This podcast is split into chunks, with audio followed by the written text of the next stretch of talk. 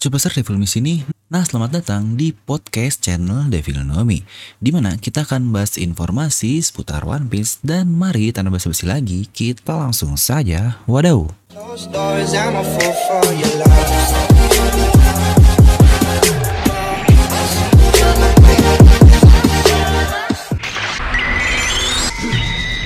Oke, kali ini kita akan bahas favorite card yang terbaru yang baru saja rilis di September 2021. Di mana beberapa hal yang canon atau mungkin bisa kita bilang sebagai acuan lah untuk cerita One Piece ini. Yang pertama, jelaslah itu manganya atau komiknya. Ingat komiknya ya, per chapternya bukan anime yang per episode. Lalu hal lain juga yang canon adalah sesi tanya jawab Oda di SBS. Itu pun dijawab langsung oleh Oda Sensei. Dan satu hal lain juga, yang dapat kita bilang canon atau bisa menjadi acuan ke cerita One Piece ini adalah favorite card ini. Di mana di sini berisi deskripsi yang cukup jelas lah dari karakter-karakter yang Oda masukkan. Tapi sedikit insight aja ya, kadang favorite card ini salah juga loh. Contoh dulu di favorite card dikatakan jika Sabo ini sudah mati, tapi ternyata dia masih hidup. Jadi antara manga dan favorite card ini saling mengisi lah satu sama lain.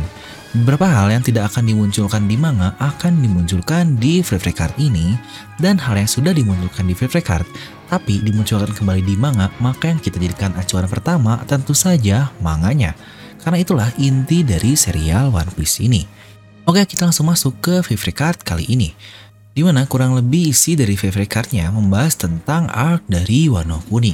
Kita akan bahas mulai dari bajak laut Kaido dan kita akan mulai dari ekstrak. Ya dia udah keluar sih dari Kaido. Memang tidak banyak yang kita ketahui dari ekstrak ini, selain beberapa hal yang kita tahu lah terjadi kait 13 tahun yang lalu, yaitu bajak laut Barels, bajak laut milik bapaknya itu jatuh di tangan Doflamingo. Dan di tahun yang sama juga, ternyata dia dirawat oleh Sengoku seperti anaknya lah. Cukup mirip dengan kejadian Corazon pada zaman dahulu. Ingat timelinenya beda ya, Corazon mati 13 tahun yang lalu dan X-Drake baru dirawat 13 tahun yang lalu. Jadi dia dirawat setelah kematian dari Corazon. Dan untuk tahun-tahun lainnya dikatakan dia menjadi Rear Admiral lalu juga bergabung dengan Sword tapi tidak diberitahu untuk timeline jelasnya. Hitungannya sebenarnya masih sangat muda ya untuk usia dari X-Drake ini. Dia sudah menjabat sebagai Rear Admiral. Dan di tahun yang tidak diketahui juga, dia meninggalkan Angkatan Laut dan sengaja bergabung dengan Kaido sebagai spy atau pengintai. Lalu selanjutnya adalah Tante Black Maria, di mana dikit sekali informasi mengenai Black Maria ini, alias tidak diberitahulah untuk timeline kapan dia join dan kapan menjadi Tobi Roppo. Tapi di sini dikatakan dia pun bisa menggunakan Ken Bunsoku dan Busosoku. Hmm, tidak terlihat ya ketika melawan Tante Robin. Untuk bentukan hybridnya yang kita lihat itu efek dia menggunakan semacam obat makanya bentukannya berbeda. Untuk hal ini sudah kita bahas di video SBS ya, dan dia juga mempunyai bounty yang cukup tinggi di 480 juta berry. Dan selanjutnya adalah Teteh Ulti. Dia pun tidak diberitahu banyak di free card kali ini.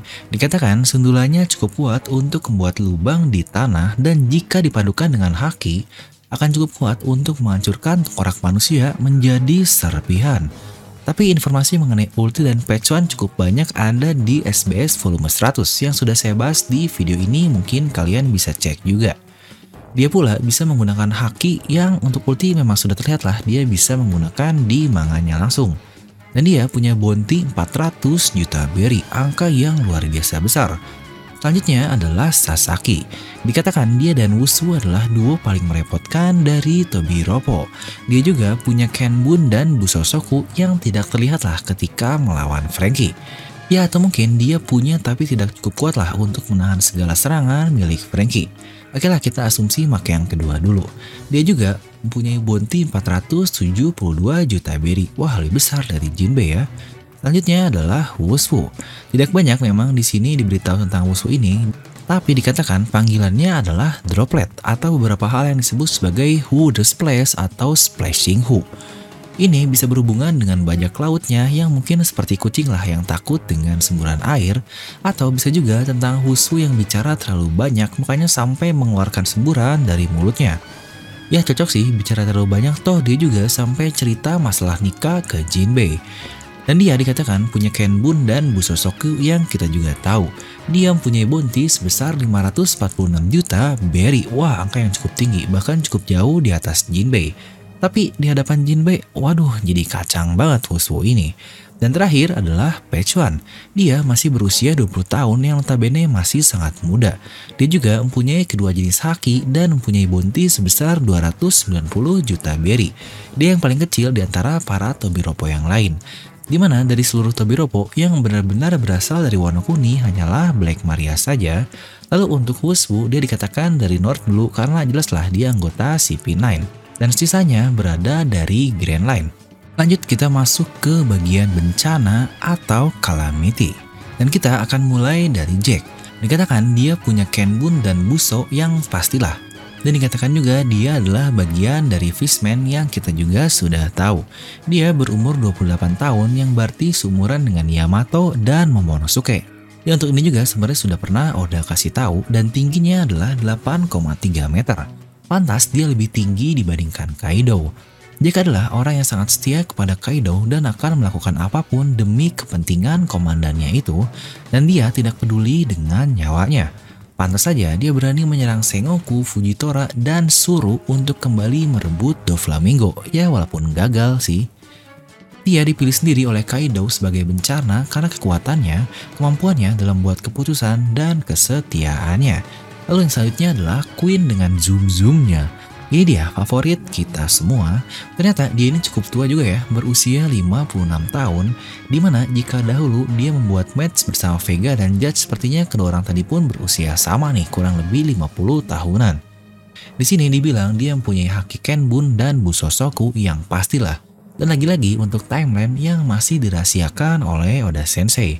Tapi dijelaskan dulu dia menjadi bagian dari penelitian terlarang yang bernama Match ini. Dan yang terakhir adalah King. Dia berusia 47 tahun dan bahkan di sini Oda memberitahu zodiak milik King ini loh, yaitu Sagittarius. Apa mungkin jangan-jangan karena dia ini ras luar angkasa ya, ras bulan yang bernama Lunaria. Dia mempunyai bounty 1,39 miliar berry. Akhirnya nih, bounty terbesar dari komandan pertama Yonkou yang kita tahu. Yang hanya beda sedikit sekali di atas Queen yaitu 1,32 miliar berry. Pantaslah mereka ini sering bertengkar, ya bromance banget lah, mirip kayak Zoro dan juga Sanji. Alasan dia bergabung dengan Kaido karena dia terpesona dengan kekuatan dari Kaido ini. Dia juga dikatakan yang paling kuat dari semua All Stars dan kehebatannya adalah yang kedua tepat setelah Kaido. Jadi sebenarnya sudah terkonfirmasi ya, tidak ada as atau apa pun. Kaido pun terpesona dengan kemampuan King dan dia membawanya menjadi krunya. Nah, apakah ini yang dimaksud ya? Untuk terpesona ini, apakah dia merekrutnya dari klan Lunarinya itu? Dikatakan di sini King dapat terbang dengan kecepatan yang luar biasa cepat. Dan paruhnya ini sangat kuat karena bisa menahan serangan musuh sekaligus menjadi tombak. Makanya sangat masuk akal sekali ketika Luffy bilang serangan King kepada Sanji dahulu sebagai one hell of attack karena ini termasuk serangan yang sangat hebat. Di sini King dipercaya di bajak laut Kaido sebagai tangan kanan langsung dari Kaido. Walaupun dia terlihat kalem dan pendiam, dia tetap mempunyai sisi sadisnya. Nah ada yang menarik juga nih, dari timeline yang udah buat untuk King ini, diketahui dua tahun yang lalu dia bersama Kaido berpartisipasi untuk datang ke perang Marineford tapi mereka dihentikan oleh bajak laut Shanks. Sebenarnya kurang jelas siapa yang dimaksud di sini apakah King doang diberhentikan atau Kaido juga karena ini muncul di timeline milik King saja. Di mana untuk timeline dari Queen dan Jack tidak disebutkan alias hanya King sendirilah yang disebutkan dia dihadang oleh bajak laut Shanks. Di mana mungkin yang menariknya sepertinya Kaido pergi ke Marineford ini tidak dengan full powernya tetapi tetap membawa tangan kanannya alias King ini. Dan lalu selanjutnya adalah sang bosnya juga, yaitu Sang Yonkou Kaido. Di sini kita mendapatkan epitet yang lain atau panggilan baru nih. Ternyata Kaido juga selain disebut sebagai Kaido si makhluk buas, atau makhluk paling kuat yang masih hidup di dunia ini, dia juga disebut sebagai Guardian Deity alias Dewa Pelindung. Wah, ini sangat menarik sekali. Seperti apa yang Kaido katakan kepada Yamato bahwa Makami adalah guardian deity of Wano Kuni. Tapi ternyata Kaido sendiri pun disebut sebagai dewa pelindung. Dia saat ini berusia 59 tahun, ya tidak terlalu tua lah, yang berarti dengan ini Kaido 2 tahun lebih tua dari Kozuki Oden untuk masalah umur. Karena Oden mati di usia 37 tahun dan itu terjadi 20 tahun yang lalu. Jadi jika Oden masih hidup, sekarang usianya 57 tahun. Kaido ingin menciptakan perang terbesar di dunia agar terjadinya hal yang dapat membuatnya mati nih yang menjadi impiannya itu. Dikatakan dia sangat senang karena menemukan musuh yang cukup kuat semenjak melawan Kozuki Oden. Ini dikatakan seperti ini setelah dia melawan para Wars Generation.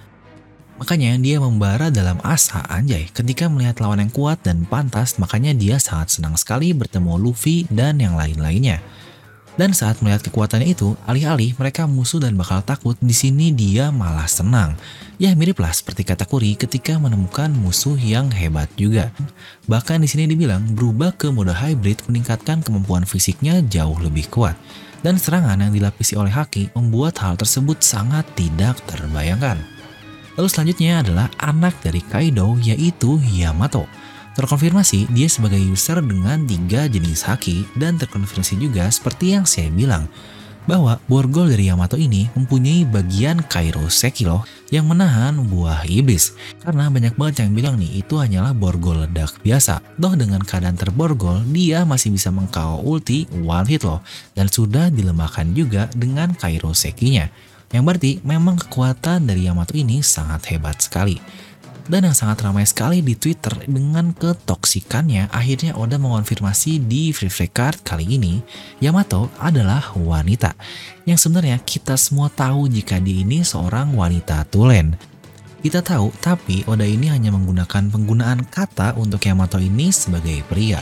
Karena dia ingin dipanggil sebagai Kozuki Oden. Makanya orang-orang memanggilnya sebagai tuan muda lah, lalu juga san atau anak laki-laki yaitu hanya panggilan saja, tetapi untuk raganya, full bodinya, untuk Yamato ini tetap dia wanita. Mirip dengan Kiko lah, raganya ini dia seorang pria, tapi jiwanya seorang wanita. Dan beberapa karakter lain juga yang dijelaskan di Free Card ini seperti contohnya Orochi yang dikatakan usianya 54 tahun. Lalu juga Kit yang terkonfirmasi punya tiga jenis haki, di mana di Free Card sebelumnya dia pernah dikatakan cuma punya dua saja tanpa House Soku. Ya seperti yang saya bilang lah di awal video ini, Fever Card kadang direvisi di dalam manga jika dikeluarkan.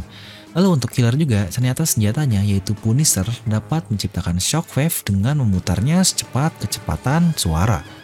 Dan dia dapat melukai musuhnya dari dalam, ya itulah seperti yang kita lihat ketika dia menghajar Kaido sebelumnya. Untuk Apo, Killer, Hawkins, dan X-Drake juga terkonfirmasi mereka punya Ken Bunsoku dan Busou Soku. Serta di sini yang menarik pun kita mengetahui usia dari Onimaru alias Gyukimaru, yaitu usianya 69 tahun. Dia adalah seorang rubah asli. Serta ini dia akhirnya terkonfirmasi seperti yang saya bilang dahulu dan banyak banget nih yang nyangkal. Di sini dikonfirmasi bahwa dia memakan buah iblis mythical Zoan Hito Hitonomi model Onyudo yang dapat membuatnya berubah menjadi manusia bertipe Onyudo loh, di mana Onyudo ini seperti yokai. Untuk contoh jelasnya di One Piece seperti Wadatsumi lah, yang memang akhirnya terbuktikan One Piece gak masuk akal, tapi akal bisa masuk. Gak mungkin berubah biasa bisa berubah wujud seperti itu walaupun sesuai dengan mitosnya lah QB bisa berubah wujud dan yang lain-lain. Tapi kenapa dia berubah? Karena itulah efek Hito Hitonomi yang dia makan seperti yang saya bilang dari dulu. Anjay, sombong dikit gak apa-apa lah ya. Karena banyak banget nih yang salty waktu saya bilang Onimaru makan buah iblis. Lanjut. Dikatakan setelah kematian dari Oden, masternya ini Usimaru pergi ke Kaido tapi gagal dan mati dalam prosesnya. Apakah ini fix Usimaru sudah mati atau dia tidak tahu jika Usimaru dipenjara dulu bersama dengan Yamato yang kita lihat di chapter terbaru. Dan penutup kali ini dan yang bisa juga jadi teori ke depan adalah Tenguyama Hitetsu berusia 81 tahun, usia yang sangat tua. Jujurnya, saya masih ada teori nih terkait Kozuki Sukiyaki atau ayah dari Oden ini masih hidup dan kemungkinan dia adalah Hitetsu ini. Di usianya yang ke-81 tahun masih sangat masuk akal jika dia bersembunyi cukup lama dan masih hidup sampai sekarang. Toh bukankah pengisi suara dari Sukiyaki dan Hitetsu ini sama loh? Yang berarti kematian dari Sukiyaki yang dikatakan Orochi ini masih sangat misterius. Dan itulah untuk Vivre Card terbaru di edisi September 2021. Mungkin kalian bisa langsung tuliskan pendapat kalian di kolom komentar di bawah. Dan seperti biasa, semoga kalian terhibur dengan video ini. Like aja kalau kalian suka, dislike aja kalau nggak suka. Jangan lupa untuk subscribe dan juga share video teman kalian. Gue Film pamit and I'll see you guys next time.